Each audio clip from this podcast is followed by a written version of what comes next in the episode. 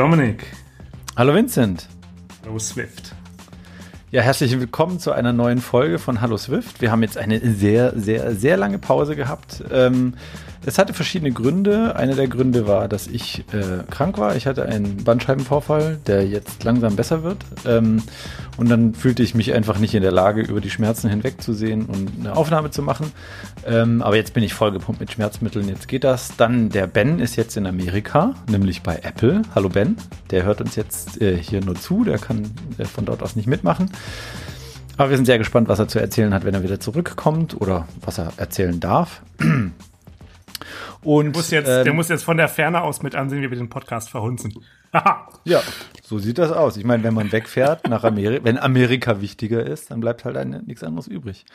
Ähm, ja, aber wir haben es jetzt heute mal wieder geschafft, uns zusammenzusetzen, der Vincent und ich, und werden heute über ein Proposal sprechen, an dem Vincent maßgeblich mitgearbeitet hat.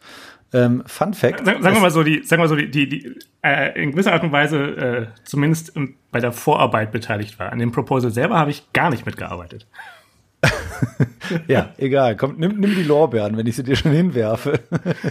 nee, aber ähm, das Lustige ist, wir haben uns das erste Mal äh, physisch in Wirklichkeit getroffen äh, auf der UICon vor genau einem Jahr. Also jetzt ist ja bald die UIConf, deswegen glaube ich die alte, die letzte, genau. Und die letzte war eben dann vermutlich vor einem Jahr. Ich weiß nicht mehr genau, wann die war. auf jeden Fall dort haben wir uns das erste Mal getroffen, weil du warst irgendwie der Helfer und ich war Teilnehmer. Und das erste, worüber wir äh, ausführlich gesprochen haben, unter anderem, nee, ich glaube, es war noch was anderes vorher, aber danach haben wir sofort über dieses Problem gesprochen. Also ähm, du hast mir dann sofort erklärt, warum Swift äh, und, und äh, Hash Value und sowas, warum das schlimm ist. Und dann hast du dich eben irgendwann mal hingesetzt, vermutlich, und hast dir Gedanken darüber gemacht und das ist, kam dann äh, schlussendlich in dieses Protokoll, äh, in dieses Proposal. Und zwar ist das Proposal äh, über Enha Enhancement for Hashable. Genau, also es war nicht ähm, zeitlich nicht ganz so, denn ähm, ähm, der, der Artikel, den ich dazu geschrieben hatte, der ist vom März, äh, vom 13. März 2017. Also es war schon ein bisschen früher. Ähm, ah, ja. Du hast allerdings recht gehabt, die UI-Conf war, wenn ich mich richtig erinnere, auch um den 15. Mai herum letztes Jahr. Also zumindest was die UI-Conf angeht, sind wir jetzt genau. Wir kennen uns in Person jetzt genau ein Jahr. Ja, genau. genau. Genau, worum ja, geht's denn? Warum, warum muss, warum, wo, warum braucht Zwift das? Genau, also ähm, ich hatte vor äh, eben, wie gesagt, im, im, im, März letzten Jahres hatte ich einen relativ langen Blogpost geschrieben, ähm, der äh, sich damit befasst hat, dass in meinen Augen das Hashable-Protokoll, wie es Swift ja im Endeffekt ähm, von Objective-C übernommen oder kopiert oder imitiert hat, ähm, mehrere Designprobleme hat und vor allem auch Sicherheitsprobleme hat. Ähm, und also irgendwie anderthalb tausend Worte oder sowas ist wieder das Ding lang gewesen. Ähm, ist auch relativ äh, weit dann irgendwie so in der, in der, in der Swift-Szene äh, verbreitet worden, hat irgendwie eine Menge Diskussion aufgeworfen. Ähm, und scheinbar war einer von denjenigen, die eben es unter anderem auch gelesen haben, ähm, Caroli Lorente. Ich weiß es, ich werde ihn definitiv falsch aussprechen. Ähm, der an der äh, Swift Library äh, arbeitet und ähm, dieses Proposal maßgeblich geschrieben hat. Mhm. Und mein, ähm, mein Blogpost, äh, damals Harsh Visitors äh, hieß, also mit R in Klammern, Hash Visitors, ähm, befasste sich konkret mit dem Sample-Code für Hashable. Ähm, weil der wunderbar zeigt, wieso ähm, Hashable kaputt ist. Ähm, Und der hat es dann ja auch in das Proposal geschafft, als äh, Negativbeispiel. Ja, genau. das, das, lustige Detail daran ist noch, dass dieser Sample-Code von ähm, wie hieß er? Äh, der hat den, die Twitter-Handle äh, NNNNNN oder irgendwie sowas. Ah, dann ähm, ist das ähm, Nate Cook ja. oder sowas? Genau, genau, Nate ja, Cook, ja. Von, von NS Hipster. Ja, also genau. Relativ, relativ bekannt. Ähm, der hatte ja damals diese, diese kultige NS Hipster Seite. Ähm, und macht jetzt mittlerweile auch wieder, ist jetzt nicht mehr bei Apple, macht jetzt was eigenes noch. Warte mal, ich glaube, du verwechselst, ich glaube, verwechselst den mit Matt Thompson. Matt Thompson hatte nämlich ähm, NS Hipster ins Leben gerufen, dann hat man lange Zeit nichts von ihm gehört. Ah, stimmt, genau, klar, klar, klar, klar. Ähm, und Nate Cook hat dann NS Hipster danach übernommen, nachdem. So rum war es, genau, genau. Ja, genau. So also irgendwie, irgendwie gehört er dazu, genau. Ja. Ähm, wobei da ja auch nicht mehr so viel von, von NS Hipster dann zu hören war. Ne? Er ist wahrscheinlich relativ kurz danach zu Apple und dann war das Ding einfach sowieso tot. Genau. Ähm, genau, das, das, das konkret eine der Probleme mit, mit Hashable ist halt, dass, dass das äh, alte Hashable-Protokoll von uns als Programmierern, also Nutzern der Sprache, verlangt, dass wir Hash-Logik programmieren. Ähm, und wenn man so sich mal so anschaut, was äh, mit Hash-Funktionen wie MD5 oder dann irgendwie äh, SHA oder in anderen oder auch MD4 und allen möglichen anderen Hash-Funktionen passiert nach gewissen Jahren, eben, dass sie geknackt werden und nicht mehr wirklich sicher sind. Ähm, und an diesen Funktionen Kryptografen jahrelang arbeiten, da ihre Doktorthesis jeweils dann zu schreiben im Zweifelsfall und ähm, einen riesen Aufwand betreiben und Know-how da reinstecken. Ähm, und dann kommt einer wie ich und soll das selber machen. genau, dann ist es, dann ist es in meinen Augen einfach ein, ein, ein fundamentaler Fehler, äh, zu verlangen, dass äh, jeder 0815-Programmierer, ähm, und damit schließe ich mich, was Hash-Funktionen angeht, genauso mit ein, ähm, jetzt eine Hash-Funktion schreiben soll. Ja.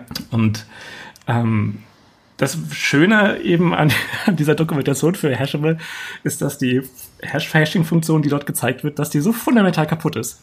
Also mhm. Also das ist quasi der Worst Case dessen, was du machen könntest, weil sie einfach ähm, so dermaßen viele Kollisionen verursacht.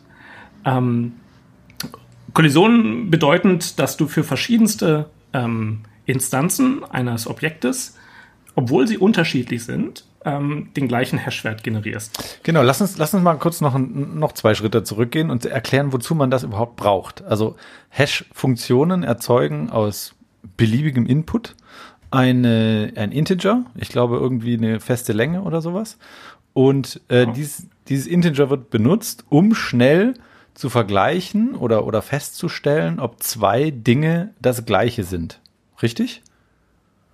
Genau, du hast ja zwei verschiedene Verwendungen von Hash-Funktionen. Ne? Du hast die kryptografischen Hashs, die halt unter anderem benutzt werden, um irgendwelche äh, quasi so, so äh, eben Hashwerte für, für, für Dateien zu erstellen. Und wenn du schauen willst, ob zwei Dateien identisch sind, mhm. also so macht das ja zum Beispiel Git auch. Ne? Intern von Git werden die einzelnen ähm, äh, Binär-Blobs durch ihre SHA-Hashs identifiziert. Ich meine, das war SHA-1. Ähm, das ist die eine Verwendung. Ähm, und die andere ist, dass du halt äh, sie in Hashtables benutzt. Und mhm. ähm, in sowohl in Objective-C als auch in Swift sind Sets als auch Dictionaries intern als Hashtables implementiert. Ähm, alternativ dazu gibt es dann meistens noch die, die baumbasierten, ähm, binärbaumbasierten, die nutzt Swift aber nicht. Genau, und das ist, das ist deswegen so implementiert, damit du eben schnell an die Elemente rankommst. Weil wenn du jetzt quasi weil, also zum Beispiel bei Objective-C oder bei Swift können ja die Keys ähm, beliebige Objekte sein. Sie müssen einfach nur, ich glaube, equatable und hashable sein oder so, ne? Genau. Und, ähm, und, und damit man eben nicht, ähm, damit der Key trotzdem sehr schnell, äh, damit man mit dem Key sehr schnell an das Element kommt, was man haben möchte, äh, werden da einfach nur Hashes verglichen. Genau, also eine Hashtable, wenn du es ganz, ganz simpel äh, runterreißt, dann ist eine Hashtable ja nichts weiter als äh, ein großer äh, Speicherbuffer, der erstmal äh, quasi reserviert wird. Und ähm, dann, der ist erstmal erst leer, ob der jetzt mit irgendwelchen Werten initialisiert wird ähm, oder ob der äh, einfach roher Memory ist, das kommt darauf an, wie, wie es umgesetzt ist. Und wenn du dann ein Objekt hinzufügst, dann äh, nimmst du den, also nehmen wir uns jetzt mal äh, bei einem bei einem Set, ja, das, wo das Objekt hinzufügen willst, dann berechnest du den Hash dieses Objektes und der Hash gibt dir dann die Position in diesem Buffer an. Mhm. Ähm, das geht jetzt natürlich nicht so, dass du einfach das als Position nimmst, sondern du musst jetzt noch den Modulo äh, mit der Größe berechnen. mhm. weil du ja sonst über im Zweifelsfall mit deiner Hash, mit deinem Hashwert, der sehr, sehr groß werden kann oder auch erwartungsgemäß sehr, sehr groß ist im Durchschnitt, ähm, will der weit über, im Zweifelsfall weit über überhaupt deine RAM-Größe hinausgehen. Das heißt, du, du berechnest die äh, Ganzzahl den Ganzzahl-Divisionsrest oder auch Modulo ähm, und der ist dann die Position in deinem in deiner Hash-Table. Und mhm. dadurch und genau an, an, die, an diese Stelle, an diesen Slot schreibst du dann das Objekt. Ähm, oder zumindest schreibst du dort den Pointer der dann auf das Objekt verweist. Weil in Objective-C oder generell mit, mit Klassenobjekten hast du ja die Objekte nicht an der jeweiligen Stelle in deinem Buffer, ähm, sondern du hast sie irgendwo anders liegen und hast lediglich einen Pointer an der jeweiligen Stelle in deinem Buffer, der dann darauf verweist. Ja. Mit Structs, die eine Fixed Size haben, ähm, dadurch, dass sie keine Subklassen haben, äh, keine, ja, keine Subklassen haben können, die den, den, den Typen vergrößern könnten, ähm, können die alle in dem Buffer selber alloziert werden. Ähm, da sind die Objekte dann selber drinne.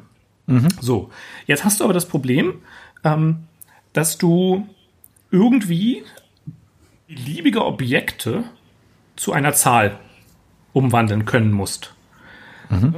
Und ähm, diese Zahlen haben einen beschränkten Werte Wertebereich. Ja? Also die sind jetzt äh, im Fall von einem Hash-Wert, ähm, wenn wir schauen, äh, Hash-Value gibt dir ein Int aus. Das ähm, ist zwar jetzt nicht von der Größe her festgelegt, von der Sprache her, aber intern sind es dann doch eine 64-Bit-Int-Zahl, ja. die auch noch ähm, äh, signed ist. Das heißt, du hast nur noch die Hälfte davon. Es sei mhm. denn, sie, sie, sie, sie also casten das intern wieder auf einen unsigned Int, das weiß ich jetzt nicht. Ähm, das heißt, du hast schon mal nur ähm, zwei hoch, ähm, zwei hoch 63 weil ja die Sign-Bit dabei ist, ähm, mhm. mögliche Hash-Werte. Aber es gibt weitaus mehr Texte in der Welt als 2 hoch 62, äh, 63. Ja, ja oder, oder auch Objekte, also alles Mögliche genau. kann da ja genau. reinfallen. Genau, das heißt, du hast prinzipiell schon mal das Problem, dass du von weitaus mehr Objekten auf wenige Objekte äh, mapst oder projizierst, wie du es nennen magst. Und dadurch hast du einfach in der Natur der Sache Kollisionen. Die kannst du gar nicht verhindern. Du kannst aber, dadurch, dass du ja nicht ähm, alle möglichen Texte in dein Objekt, also in dein, dein, dein, Set reinpackst, sondern nur eine sehr, sehr kleine Untermenge davon, 1000 Stück vielleicht oder lass eine Million sein, was immer noch weitaus weniger sind als 2 hoch, 32, äh, 2 hoch 63 äh, ermöglicht, willst du aber trotzdem, dass die Werte, wenn möglich, den gesamten Bereich abdecken. Ja, genau, also nur mal kurz, Kollision heißt, dass eben ein, äh, zwei unterschiedliche äh, Objekte ein und denselben Hash liefern. Richtig? Genau, genau. Okay. Genau, und das, das führt halt ganz konkret, führt sowas dazu. Also stell, stell dir vor, ähm, die, die, die Texte Hello oder Hallo und die Texte Swift ähm, generieren beide den Hashwert 42. Mhm. Ähm, und Du fügst jetzt Hallo zu dem Dictionary hinzu. Das Dictionary berechnet sich den Hashwert und sagt, okay, perfekt. Ich habe einen Buffer für, ähm, für 10 Elemente. Der ist noch nicht voll, ja, da sind noch freie Slots. Mhm. Ich berechne mir jetzt also 42 modulo 10, weil ich ja 10 freie Plätze habe. Da kommt 2 raus. Also schreibe ich jetzt Hallo an den Slot 2. Ähm, oder konkret den Pointer zu Hallo an den Slot 2, weil ein String ist ja ein, ein Objekt mit variabler Größe. Ja. So. Und jetzt fügst du, und wenn du, wenn du jetzt, ähm, wenn du jetzt das Set fragen willst, okay, ähm, schau mal, ob da Hallo drin ist, dann machst du das gleiche nochmal. Also du berechnest wieder den Hash Hashwert und schaust einfach, was steht an der Stelle. Soweit, so gut. Wenn du jetzt aber Swift hinzufügst und Swift ebenfalls 42 als Hashwert ausgibt, ähm, dann nimmst du wieder den Modulo 10, kommt wieder 2 raus, hast du ein Problem, weil da steht bereits Hallo. Du willst ja. aber trotzdem Swift hinzufügen können. Und jetzt gibt es halt verschiedene Methoden, wie man das macht. Es gibt, ähm, es gibt, äh, wie war das denn?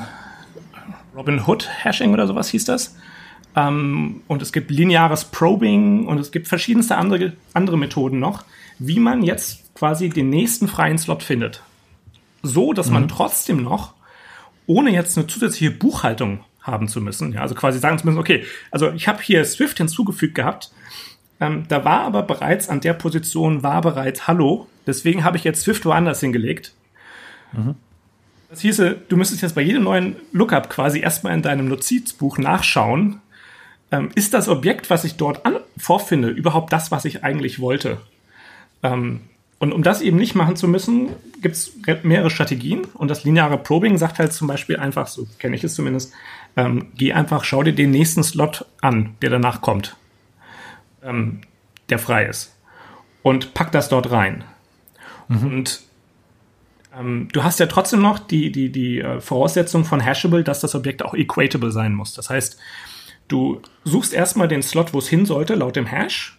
Und dann schaust du in den Objekten, die dort sind, einfach, ob sie equal sind mit dem, was du suchst. Falls nicht, schaust du im nächsten Slot und so weiter und so fort. Ja. Das Problem, und da sieht man jetzt auch genau, was das Problem ist, warum das ein, ein, ein, ein äh, Performance-Problem ist. Ähm, du hast, sobald du mehrere Objekte hast, die eine Kollision haben, musst du innerhalb von diesen Objekten linear suchen. Und du kannst ähm, du kannst noch nicht mal äh, eine Binärsuche drauf ausführen, sondern du musst wirklich mhm. linear durchgehen. Ansonsten wäre die Komplexität wieder viel zu groß. Du würdest quasi, äh, du würdest dir sonst einen Binärbaum in deiner Hashtable bauen. Ja. Binärsuche machen zu können. Oder müsstest ständig umsortieren. Damit hast du dann ebenfalls wieder äh, quadratische äh, Laufzeit, die du eigentlich ja gerade nicht haben willst. Ja. Ähm, das hat halt zur Folge, dass du halt gute ähm, Hashing-Funktionen brauchst, um das zu verhindern. Um so weit wie möglich äh, deine, deine äh, Slots in der Hash-Table gleichmäßig aufzubrauchen und eben nicht ähm, immer das gleiche, äh, genau. den gleichen Slot zu nutzen. Und gute Hashing-Funktionen kommen eben nicht vom Wald- und Wiesenprogrammierer.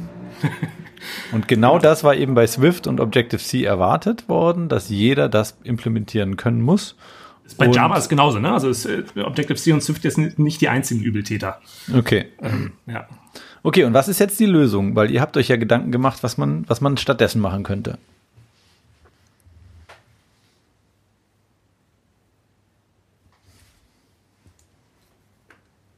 Genau, also, die, also es gibt so, ein, so eine, eine, Reihe Probleme. Problem Nummer eins ist, ähm, du solltest keine Hashing-Funktion selber schreiben. Ähm, und Nummer zwei ist, du hast das Problem, dass ähm, selbst wenn du nicht wirklich dich auskennst, was die ähm, was die Umsetzung von solchen Hashing-Logik angeht, gibt es noch die Zusatzproblematik, dass gewisse Typen sehr, sehr subtile äh, Details haben. Also Hashing ist so definiert, du musst, wenn zwei Objekte ähm, gleich sind, müssen sie den gleichen Hash ausgeben. Ja? Also wenn Objekt ja. A equals equals Objekt B True ausgibt, dann muss der Hash von A und der Hash von B auch der gleiche sein. Genau, also das ist sogar, das, das muss sein und diese Collisions, die können eben sein. Genau, genau. Ja. So. Jetzt fällt dir spontan ein, was, was da ein Problem sein könnte mit, mit Float, Floating Point Werten. Ja. ja, Floating Point Werte sind so ein bisschen schwierig, weil wenn man da eben äh, 1,0 minus 2 mal, nee, Quatsch, 2 minus 2 mal 1 rechnet oder sowas, dann kommt nicht 0 raus. Genau, das ist ein Problem. Aber Floating Point Werte haben noch zwei große, große, große, große äh, äh, quasi ähm, äh, Gruben, in die man fallen kann. Und zwar gibt es positiv 0 und negativ 0. Ah ja. ja? Ähm, wenn du 1,0 mal 0,0 und minus 1,0 mal 0,0 berechnest, kommen zwei verschiedene Binärwerte bei raus. Und die Binärwerte ist das Wichtige hier. Mhm. Wichtige Detail. Es reicht also nicht für Floating Point Werte einfach nur die, quasi den, den Binärbuffer zu hashen. Ja. Mhm. Ähm, weil du, weil ja, das hast du ja gerade sehr, sehr schön gesagt, du hast, es gibt diese Problematik, dass ja Floating Point Werte sind zwar abzählbar, weil sie ja auf einem begrenzten Binärwertebereich sind, aber sie sind halt, sie sind so ein schwammiges äh, schwammiger Typ, dass du ähm, nicht so einfach von einer Sache auf das andere mappen kannst. Ähm, ja. Das heißt, die, quasi, quasi die naive Intuition wäre jetzt zu sagen, ja, hey, kein Problem. Ähm, dann, dann nehme ich halt einfach die Binär, den Binärwert. Ja? Ich interpretiere das einfach als ein Binärbuffer. Aber genau dann hast du das Problem, dass halt, wenn du ähm, minus 0,0 in dein Set reinwirfst und dann aber positiv 0,0 ähm, ebenfalls reinwirfst, dann landen die an verschiedenen Positionen. Weil die Hashes ja. anders sind. Sie sind ja. aber identisch. Und das darf zum Beispiel nicht sein. Ähm, und das gleiche Problem hast du, oder was eigentlich noch viel fataler ist, äh, ist Nan in Float oder Double. Also not a number. Und davon gibt es ja Tausende von diesen Nan-Werten. Ja. Ähm, und das Fiese von Nan ist, Nan ist definiert, dass Nan equals equals Nan falsch ausgibt. Ja, kommt, einem, ja, ja, klar. Kommt, kommt einem komplett schizophren vor. So ist es aber definiert. Ja, ja, ähm, es ist ja wie, wie, du kannst ja auch nicht. Nan ist mit nichts mit nichts identisch, nicht mal mit sich ja. selbst. Ja, ja, es ist ja wie unendlich. Unendlich ist auch ungleich unendlich, sozusagen. Ne? Also es ist. So, und ähm, das ist so ein, zum Beispiel ein Problem mit Floating Point Werten. Dann hast du das Problem in Strings bei UTF-8, ähm, dass du ähm, gewisse Texte, die für uns gleich aussehen, unterschiedlich tippen kannst. Also mhm. Also es gibt, du kannst einen Text, äh, wenn du Bücher schreibst, also das Wort Bücher, dann kannst du das Ü entweder ähm, einfach nur als Ü eingeben oder mhm. du kannst, du kannst ähm, die Doppelpunkte mit einem U verbinden. Genau. Ja? Und das sind zwei verschiedene Binärsequenzen, äh, die aber den gleichen, also wenn du, wenn du diese beiden Binärsequenzen als Strings erstellst in Swift und sagst equals equals, kommt true bei raus. Und Swift ist intelligent genug, den, das richtig zu machen und halt UTF-8-Normalisierung durchzuführen, bevor äh, Hashing ausgeführt wird. Das heißt, sie, ja. sie führen das auf, einer, auf eine kanonische äh, äh, Repräsentation äh, über, bevor sie das, den Hash generieren. Genauso wie sie auch das Problem lösen mit eben Nahen und mit, nee, mit Nahen können sie es nicht lösen, aber mit, mhm. mit äh, positiv und negativ Null. Das lösen sie. Ja. Ähm, und solche Sachen zum Beispiel, das kannst du nicht erwarten, dass jeder Programmierer solche Domain-Wissen äh, äh, äh, hat. Ähm, ja. Das führt aber dadurch, dazu, dass du entweder komplett falsche Implementationen hast, also die, weil diese Sachen, diese Sachen führen zu komplett falschem Code. Ja? Dein, dein, dein Programmiercode funktioniert nicht so, wie du es erwarten würdest. Ja. Schlechte Hash-Funktion, die führt einfach nur dazu, also schlecht, mit schlecht meine ich jetzt eine, mit hohen Kollisionen, die führt einfach nur dazu, dass dein Programm extrem langsam läuft.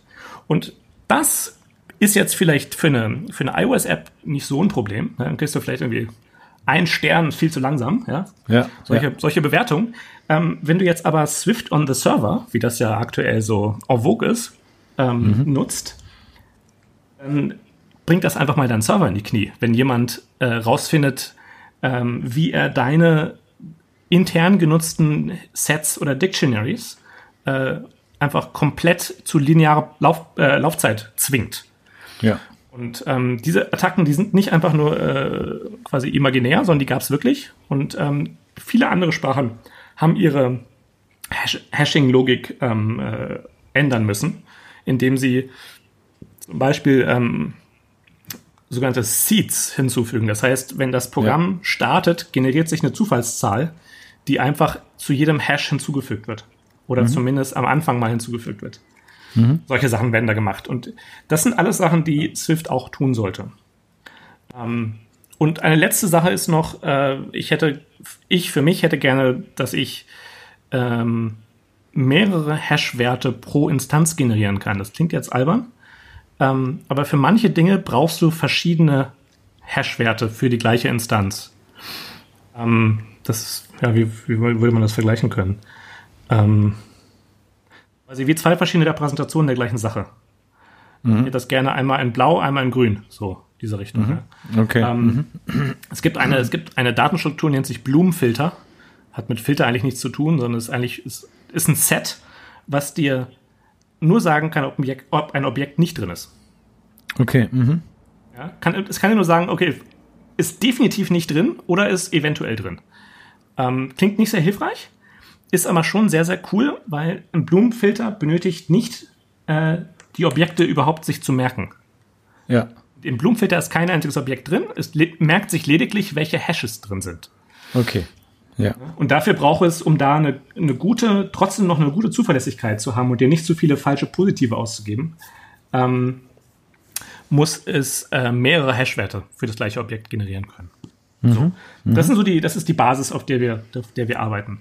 Und die, die Lösung, und das ist im Endeffekt auch genau das, ähm, was äh, Karoy ähm, hier ähm, umgesetzt hat in dem Proposal und auch in der, er hat auch eine Implementation dafür bereit. Ja, muss man ja dann und, seit neuestem, ne? Also, also was genau. heißt seit neuestem muss, aber muss jetzt, ja. Genau, das, das baut quasi äh, sehr, sehr eng auf meinem Proposal auf. Wobei, da muss ich jetzt um, äh, das sind nicht meine Lorbeeren, ähm, denn ich habe quasi Rust kopiert. Ähm, das ist genau die Methode, wie Rust arbeitet. Rust geht noch ein kleines Stück weiter. Ähm, ja, aber Moment, Moment, Moment, Moment. Weil der, der Lettner hat doch auch aus allen möglichen Programmen alles zusammenkopiert. Also deswegen, das ist ja schon, darum ja, geht es ja genau. Ist, ja klar, aber es ist nicht so, dass ich hier die Lösung fürs Hashing gefunden habe. So, ja, aber ich meine, ja, also ja, das, das äh, hat, glaube ich, auch niemand erwartet, weil sowas machen Mathematikprofessoren in ihrer Doktorarbeit, äh, also ja, oder halt genau. in ihrer Pro Pro Professorentätigkeit. Genau, aber trotzdem, trotzdem bin ich der Meinung, Credit where Credit is due. Insofern, ähm, ich habe im Endeffekt geschaut, wie macht es Rust und habe gefunden, dass Rust die Sachen sehr, sehr schön löst. Ähm, die Lösung, die Caro jetzt hier umgesetzt hat, ist eine reduzierte Fassung von meinem Proposal, die allerdings die bessere Lösung ist. Ähm, okay. Weil mhm. einige äh, quasi negative Seiteneffekte ähm, er hat verhindern können. Ähm, und konkret jetzt, um deine eigentliche Frage vor jetzt schon vor einiger Zeit äh, ähm, zu beantworten, was eigentlich genau jetzt die Lösung ist, ähm, die sieht so aus, dass du halt sagst, hey, ähm, warum überlassen wir das eigentliche Hashing ähm, nicht einer, quasi nicht den Profis? Ja? Wir, wir wissen, wir wissen eine Handvoll guter Hashing-Algorithmen, nutzen wir doch die. Ähm, und diese Hashing-Algorithmen, die müssen natürlich dementsprechend sehr, sehr universell sein. Ne? Also die dürfen jetzt, die, die, kannst, da kannst du nicht dich darauf verlassen, dass die angepasst sind auf einzelne Typen. Das heißt, ja. die arbeiten in der Regel auf reinen Byte-Sequenzen. Ähm, was natürlich dann wieder bedeutet, du kannst äh, an diese Hasher, kannst du nicht einfach ein, ein Double oder ein Float übergeben, weil du sonst genau das Problem hast oder ein String übergeben, weil du genau das Problem hast, ähm, was wir eben besprochen haben. Mhm. Das heißt, für genau diese, Ty diese primitiven Typen oder diese, diese Standardtypen, ähm, die, die problematisch sind, hat so ein Hasher in der Regel dann spezialisierte Fassungen.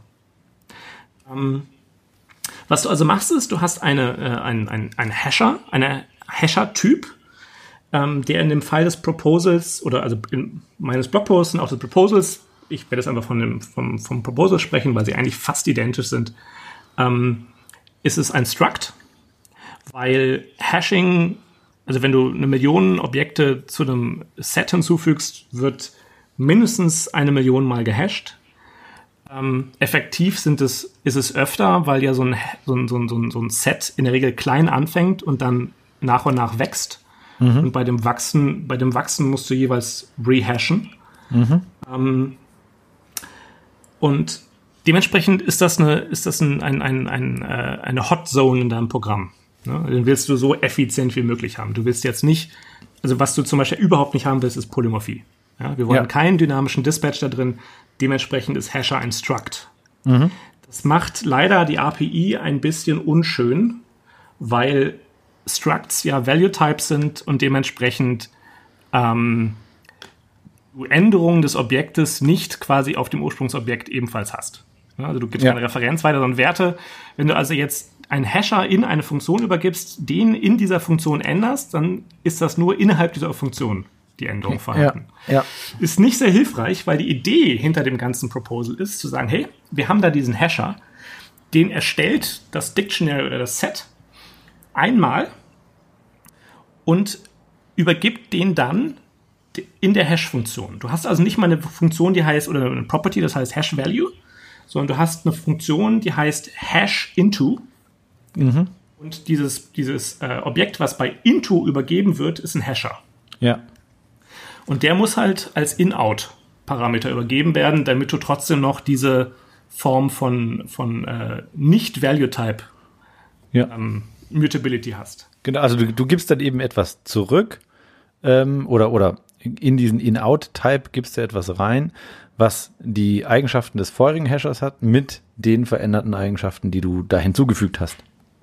Ja, genau. Also das ist, es ist einfach ein, es ist, du machst da quasi effektiv eine Referenz draus. Ne? Also ja. In-Out ist in meinen, meinen Augen ein bisschen schlecht benannte Referenztyp.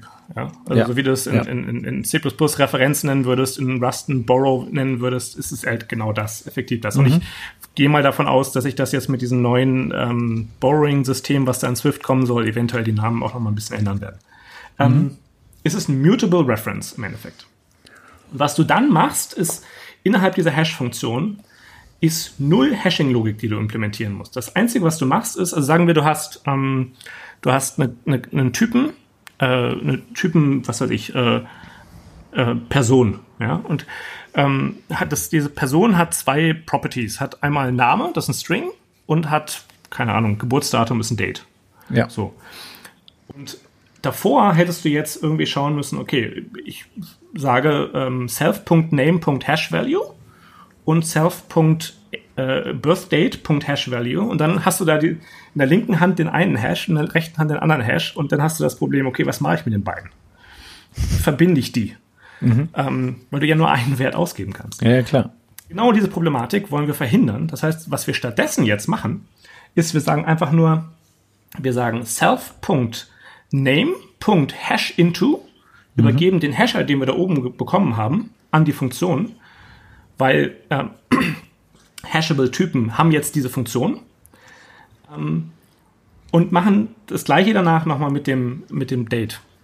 Die Reihenfolge ist wichtig.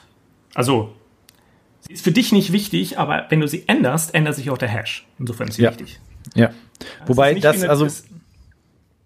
Also das spielt ja eh keine Rolle, weil ähm, für jede, also wenn ich habe in dem Proposal gelesen, für jede ähm, Instanzierung dieses Hashers wird ein neuer Seed generiert. Das heißt, wenn du das Programm beendest und wieder neu startest, kommen andere ähm, Hashes raus. Also du kannst die Hashes nicht speichern und sagen, die werden bei dem nächsten Ausführen des Programms wieder die gleichen sein, für die gleichen Objekte. Genau, genau. Ähm, allerdings, ähm, das stimmt, aber du hättest, diese Problematik würde trotzdem aufkommen, wenn du zum Beispiel ein, ähm, sagen wir, du hast eine Klasse die selbst ein Set enthält. Und du willst dieses Set ähm, hashen. Äh, du willst diese Klasse, für diese Klasse jetzt einen Hash generieren. Mhm. Und dann sagst du, keine Ahnung, du hast, ähm, äh, du hast einen, einen, Typ, der heißt irgendwie Friend Group oder sowas, ja. ja. Und diese Friend Group hat dann ähm, ein Property Members, welches zum Beispiel diese Person Typen sind. Ja. Dann könntest du jetzt sagen, ähm, for member in self.members und dann sagst du einfach Hash, Hash, Hash, Hash, Hash. Ja, für jeden einzelnen davon. Also ja. du schreibst natürlich nur einmal, aber würdest durchgehen und jeden hashen. Jetzt hast du aber genau ja die Problematik, je nachdem, in welcher Reihenfolge die verschiedenen Member zu dem Set hinzugefügt wurden, weil es ein Hashtable intern ist, ändert sich die Reihenfolge, in der du beim Durchlaufen dieses Hashs, äh, dieses Sets die Member besuchst. Ja, verstehe ich. Weil ein Hash eben nicht in sortierter Reihenfolge durchläuft.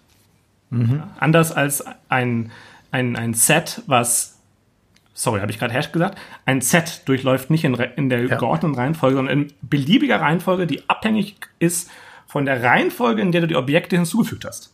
Mhm. Und auch eventuell gelöscht hast zwischendurch.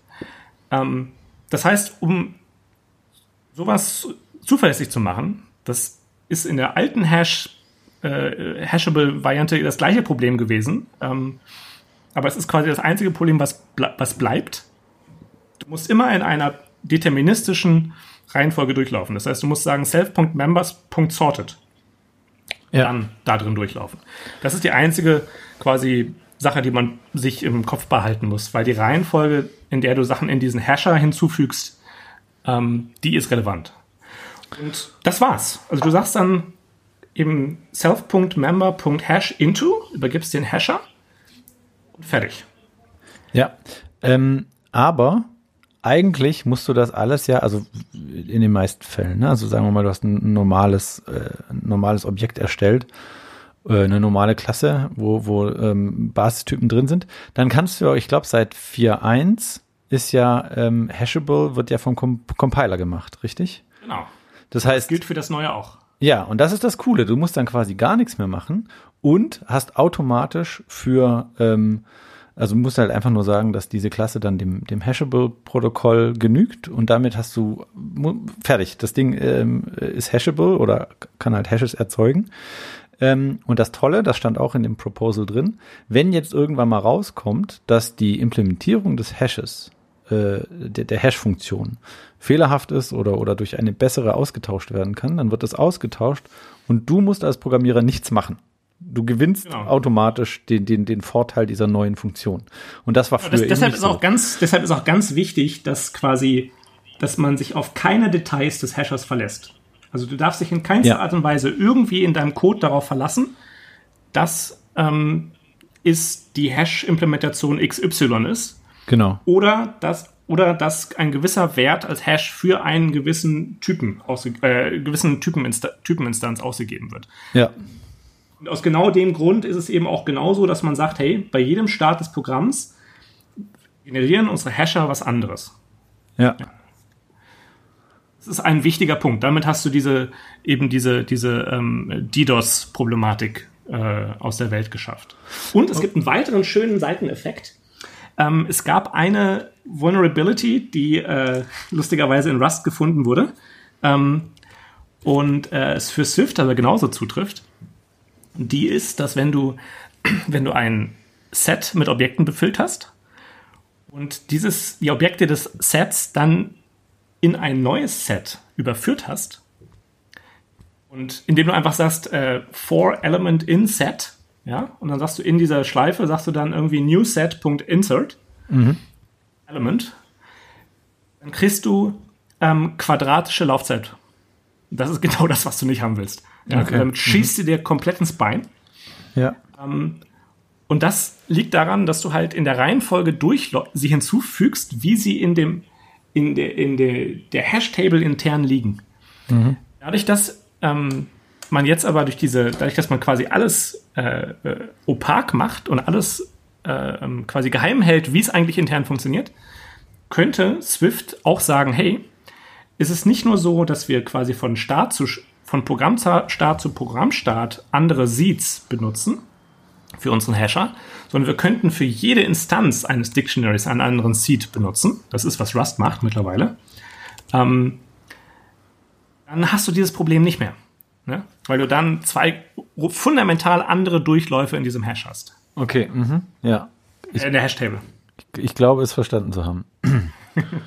äh, aber ich habe noch eine Frage. Ähm, äh, das, dieses Proposal sah so aus, als ob das so implementiert ist, dass, also angenommen, ich bin, ich bin jetzt, ich, also ich weiß, ich bin schlauer als der Rest der Menschheit. Und ihr benutzt alle total bescheuerte Hash-Funktionen und ich habe eine äh, geschrieben, als ich im Kindergarten, als mir da langweilig war und die würde ich jetzt gerne benutzen. Kann ich mir dann meinen eigenen Hasher, meine eigenen Hasher äh, schreiben und den benutzen? Ähm, nein. Das ist quasi der große Unterschied äh, zu dem Blogpost, den ich geschrieben hatte, zu meinem ursprünglichen. Da hatte ich auch ein Proposal gemacht, das ist aber nicht über, äh, über einen quasi diese Pre-Discussion hinausgegangen. Ähm, es bedurfte dann doch irgendwie eines äh, Core-Team-Members, um das ganze Thema nochmal noch mal aufzurollen. Äh, und, und ich muss sagen, Karoy kennt sich da wirklich auch gut aus. Also der, der, ja. der, der hat wirklich extrem gute Arbeit geleistet. Und da gibt's die, die, dieses Implementation von ihm, die nutzt intern so viel Optimierung noch, ähm, sodass man wirklich äh, ist keine Luft mehr drin. Ja, also das ist wirklich ja, ja, nee. absolut Hot Zone optimiert. Ja, ja, ähm, nee, ich wollte aber, wollt du hast halt, aber du hast halt nur einen Hasher-Typen. Ähm, so wie es Rust macht und so wie ich es halt auch angedacht hatte, ist, dass du halt verschiedene beliebige Hasher-Typen hast ähm, und das System halt standardmäßig einen Hasher-Typen nutzt. Das ist meistens mhm. eine Form von Zip-Hash, nennt sich dieser Algorithmus. Mhm. ZipHash 3.4 ist, glaube ich, der, der benutzt wird. Ähm, das ist für die Konfiguration. Ähm, das Problem, was sich daraus aber ergibt, ist, dass, äh, also, wenn du einen beliebigen Hasher an dein Dictionary quasi packen willst, ja, dann musst du diesen Hash-Typen ebenfalls als generischen Parameter hinzufügen. Dann hast, dann ist dein Dictionary nicht mehr, hat nicht mehr die generischen Werte K und V, ja, Key und Value, sondern mhm. hat plötzlich KVH. Ah, okay, ja, ja. und dann ja. hast du plötzlich Dinge, wo, denen du denkst, dass sie der gleiche Typ sind, die für das System aber zwei fundamental verschiedene Typen sind, weil sie verschiedene Hasher nutzen. Ähm, und das hat zu, also wenn du wirklich protokollorientiert programmieren würdest und eben deine Funktionen immer nur äh, ähm, Sequenzen oder Iterator oder sowas übergibst und niemals konkrete Hash-Typen, mhm. was absolut nicht der Fall ist, wenn man sich mal so die Community anschaut. Wir, nee, nee, wir, nutzen, wir nutzen überall in den, unseren Signaturen ähm, nehmen wir Sets, Dictionaries und Arrays an und geben Sets, Dictionaries und Arrays aus. Genau das dürfte alles nicht passieren. Ja. Ähm, was den Code aber noch viel mehr komplizieren würde, verkomplizieren würde. Dann ginge das. Ähm, Rust macht das so. Das heißt, Hashes und Sets haben noch einen, äh, e-, eben einen Hasher-Wert, der ähm, Rust hat, hat äh, Default Generic Arguments. Ja? Das heißt, du kannst du musst den nicht definieren. Du musst nicht immer sagen SIP Hash, sondern mhm. du sagst einfach nur ähm, äh, ähm, Tree Set oder nee, eben Tree Set nicht, Hash Set und dann gibst du dann Keywert und dann Value Wert an, äh, Typ an. Ähm, und du könntest jetzt optional auch noch einen eigenen Hasher angeben. Okay. Mhm. Ähm, wie ich es damals versucht hatte zu lösen, war äh, also die halt quasi aus der, aus der Signatur rauszunehmen und trotzdem Dictionary und Set ein Typ sein zu lassen, war den intern als in einem Any-Hasher ja, ähm, mit Type Erasure okay, ähm, ja. mhm. zu verstecken. Mhm. Dann hast du aber das Problem, dass du dann automatisch äh, dynamischen Dispatch hast. Und das willst mhm. du nicht. Ja. Dann hättest du auch eine Klasse die ganze Geschwindigkeit so. wieder weg.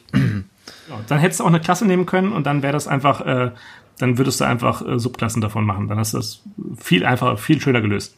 Ja. Ähm, aber dann hast du halt einfach eine grottige Performance. Und die Performance jetzt von dem neuen Hashable sollte schneller sein als vorher.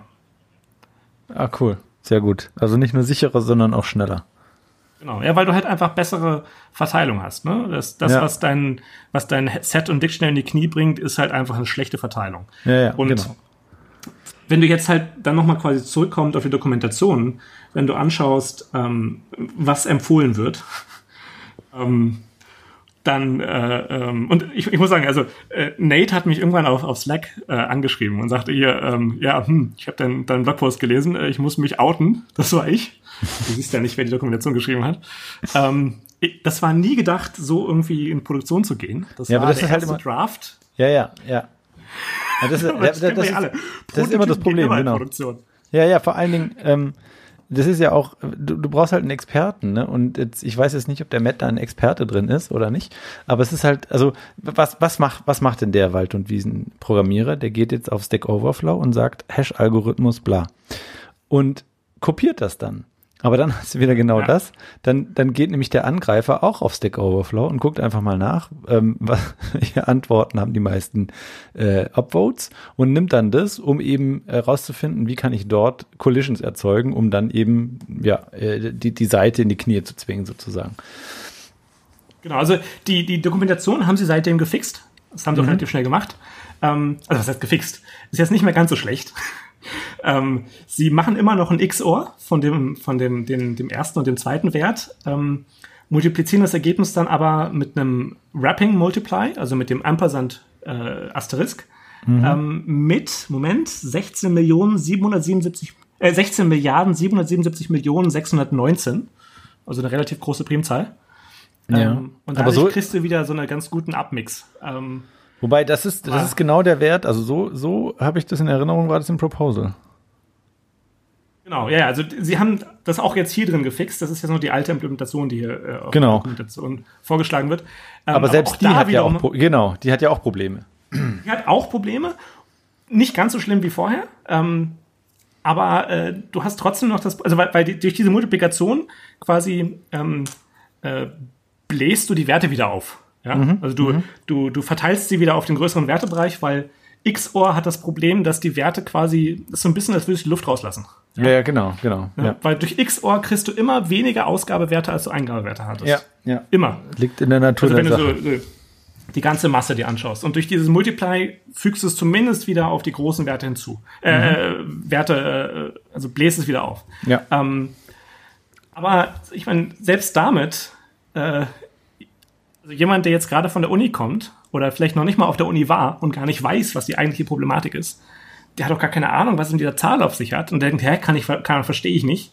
Ähm, der weiß überhaupt nicht, wo muss er das hin, also muss er jetzt den linken oder den rechten, weil hier sieht es aus, als würde er den rechten damit multiplizieren, ja. Mhm. Da musst du jetzt, um das jetzt zu verstehen, weil sie in dem Sample-Code hier auch gar keine Klammern drin haben, musst du jetzt wissen, was ist die Präzedenz von XOR verglichen mit, mit, mit Wrapping Multiply. Ja. Und ich also, könnte das jetzt ad hoc nicht sagen. Nee, ich auch nicht. Und für mich sah das wie eine Zufallszahl aus. Ne? Also ich, äh, na, nachdem ich dann das Proposal gelesen habe, das, die gehen da auch kurz drauf ein, warum das eben dieses bla bla 19 ist und nicht bla bla 18. Oder man sollte sich mal Gedanken drüber machen, warum das so ist.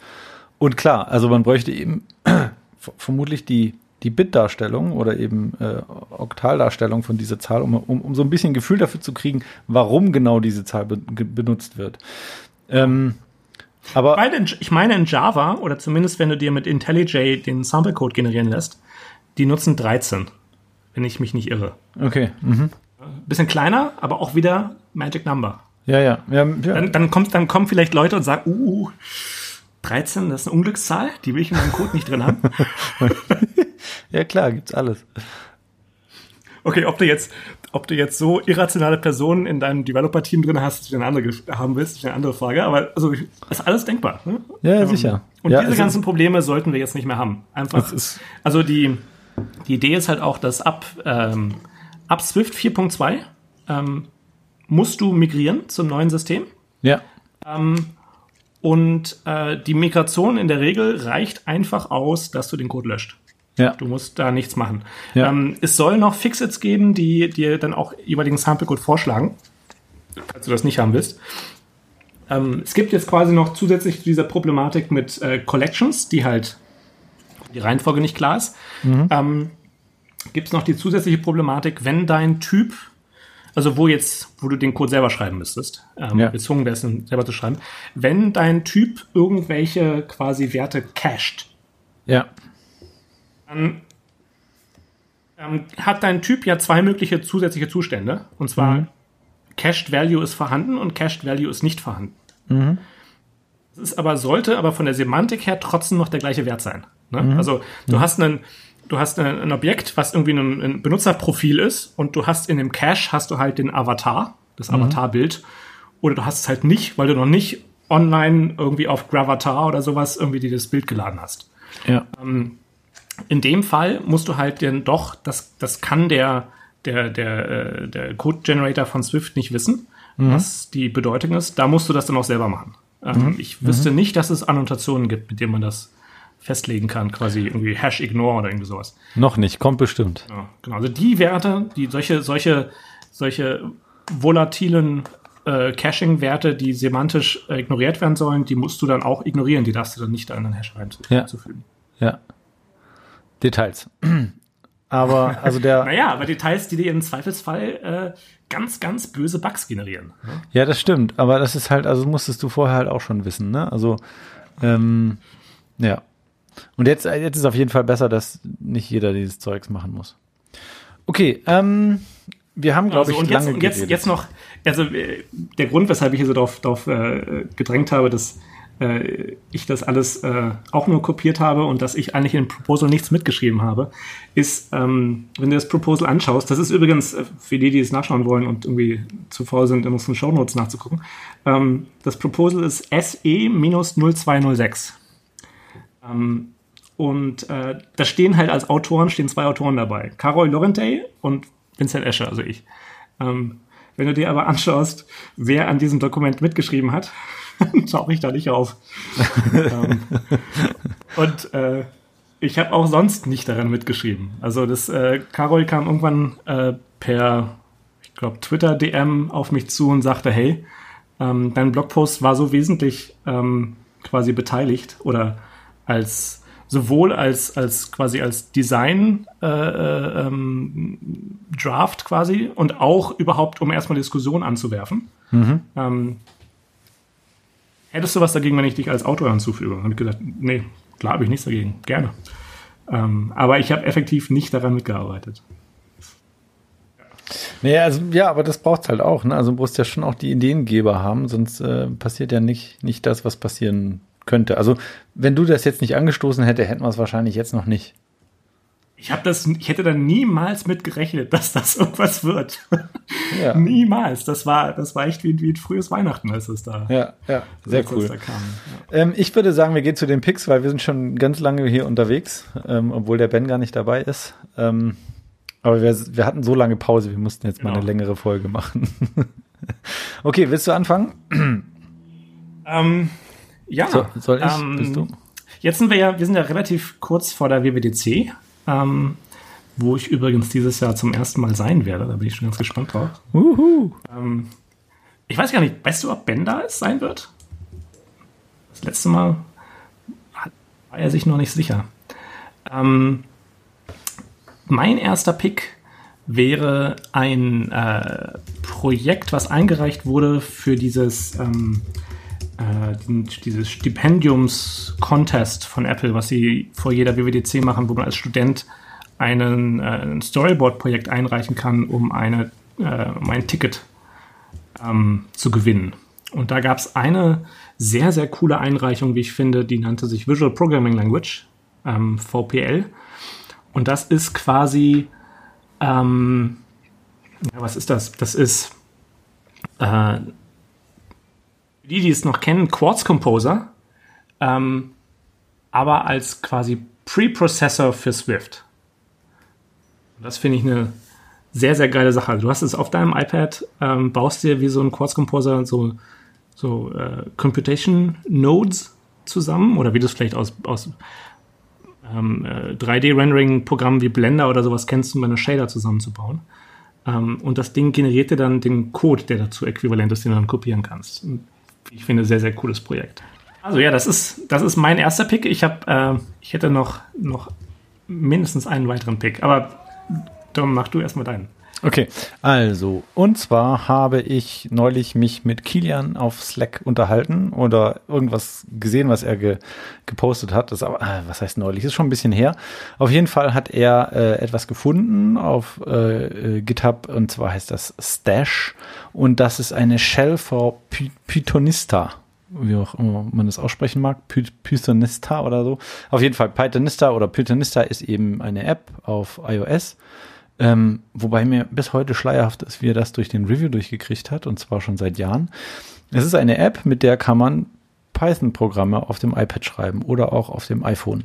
Und äh, ich würde mir wünschen, dass Apple sich das mal anguckt, um die Playgrounds entsprechend anzupassen. Ähm, weil die ist sehr schön, die macht das super, äh, diese, dieses Pythonista. Und was jetzt dieses Stash macht, ist, es fügt eine Shell zu Pythonista hinzu. Und das ist deswegen sehr cool, weil man dann zum Beispiel auch äh, sowas machen kann wie ähm, Pakete nachinstallieren. In, über die Shell, die dann da in Pythonista zur Verfügung steht. Und das eröffnet dann eben plötzlich unendlich viele Möglichkeiten, was man mit diesem Programm alles machen kann. Das Ganze auf dem iPad oder, oder iPhone sogar. Richtig. Genau.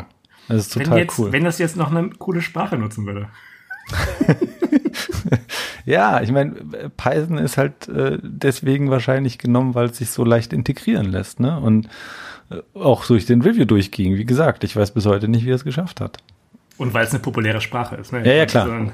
Ein, ein, eine, eine Shell für, für, für Brainfuck-Programmierer auf dem iPad wäre, glaube ich, weniger sein. Ja, und ich meine, äh, Python ist halt auch leicht zu lesen, leicht zu lernen. Also im Prinzip, glaube ich, jeder, der programmieren kann, kann Python lesen, weil es einfach, äh, steht im Prinzip da, was es macht und so. Und ähm, man kann sich darüber streiten, ob es jetzt sehr schön ist mit diesen Einrückungen und so. Ich finde es sehr schön, aber es gibt bestimmt Leute, die sagen, will, will, will da meine Freiheit haben. Äh, aber ansonsten tolle Sprache und das, wenn man das auf dem, also ich benutze es häufig, dass ich jetzt auf dem iPad irgendwas mit, mit Python mache. Ich bin kein Python-Programmierer, aber zumindest so ein bisschen dran rumspielen finde ich super. Ja, ich bin da, ich bin da eher Ruby. Ruby-User, beziehungsweise mittlerweile Scripting-Sachen schreibe ich in Rust. ja. ähm, oder, oder Swift. Ähm, ja. Ja, ja das also, klingt sehr spannend. Ich muss mir das, äh, ich, ich habe lustigerweise heute habe ich äh, äh, Kilians Podcast, äh, ähm, äh, Kilian und, und Hendricks Podcast Akronymisierbar äh, die, glaube ich, aktuellste Folge gehört. Und da sprach er nämlich auch gerade von. Ja. Von Stash. Deswegen äh, ist mir das auch gerade sehr präsent. Also, ihr wisst, was ihr zu tun habt. Nachdem ihr das zu Ende gehört habt, geht auf iTunes und abonniert äh, Akrony Akronymisierbar. Das war auch der Podcast, mit dem ihr dieses Joint Venture hattet ähm, ja. auf dem CCC. Und hört euch die Folge an. Ja. Und dann habe ich jetzt noch einen zweiten Pick. Und zwar nennt sich das Swift Tagged. Ähm, und das ist von den beiden Machern von Point Free. Das ist diese funktionale Programmierungs- mhm. ähm, äh, Kurs quasi, so ein bisschen wie Objective-CIO, die Videos. Genau, so ein ähm, Abo-Modell ist das auch. Also man zahlt dann genau. im Monat, glaube ich, 19 Dollar oder sowas. Genau, und das mhm. ist, was ist eigentlich eine sehr coole Idee. Ähm, das ist ein, so ein Micro-Framework, was ähm, eigentlich so gut wie keine Funktion hat.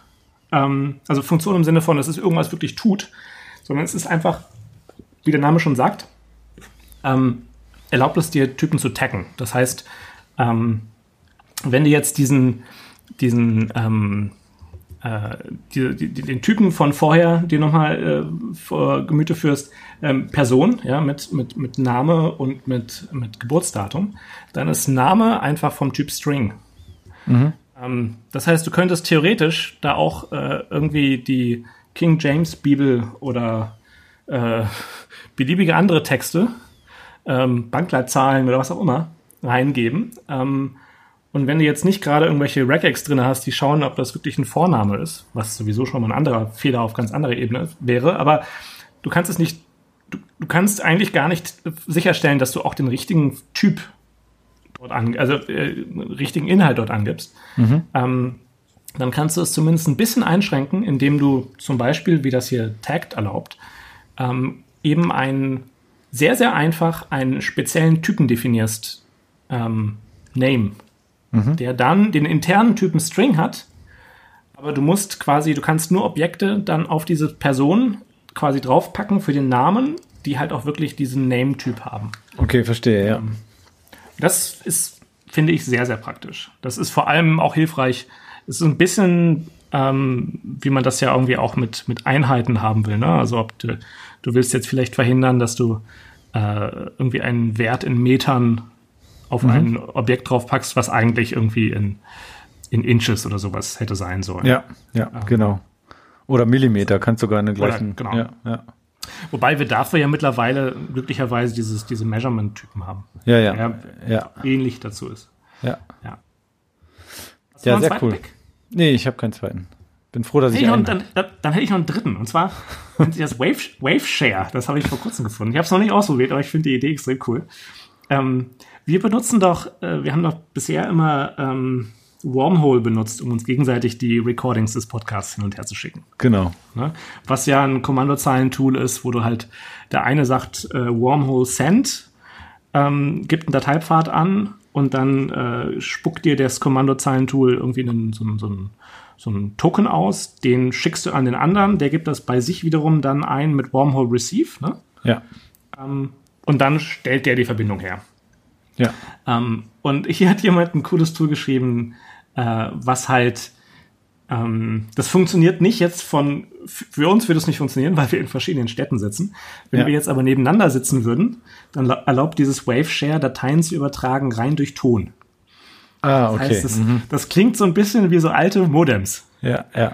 Ähm, kriegt aber extrem gute äh, Übertragungsfrequenzen hin, ähm, äh, also äh, Geschwindigkeiten hin und hört sich dabei gar nicht mal so unangenehm an. Ähm, Finde ich extrem Wobei, cooles also, Projekt. Also müsste es ja nicht im selben Raum sein, du könntest es ja dann vielleicht sogar über Telefon übertragen. Also wenn es die oder mit Lautsprechern, genau. mit großen Lautsprechern.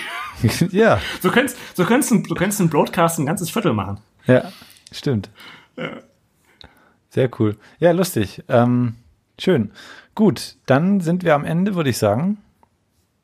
Ich glaube, das war die längste ja. Folge überhaupt bisher. ben, wir brauchen oh, die. Bitte? Ja, dann äh, hoffen wir mal, dass wir jetzt äh, den, ähm, den Lauf wieder aufrecht halten. Ja, bestimmt. Ähm, Ben ist leider, wird leider noch ein bisschen, bisschen raus sein. Ja. Aber ähm, wir bleiben jetzt am Ball. Genau. Ja, ja dann äh, bis in hoffentlich zwei Wochen und ähm, viel Spaß beim Hören und lasst uns doch eine Bewertung da oder Feedback, äh, was euch gefallen hat, was euch nicht gefallen hat oder sagt einfach mal Hallo. Genau. Die Links sind auch in den Show Notes. Gut, bis dann.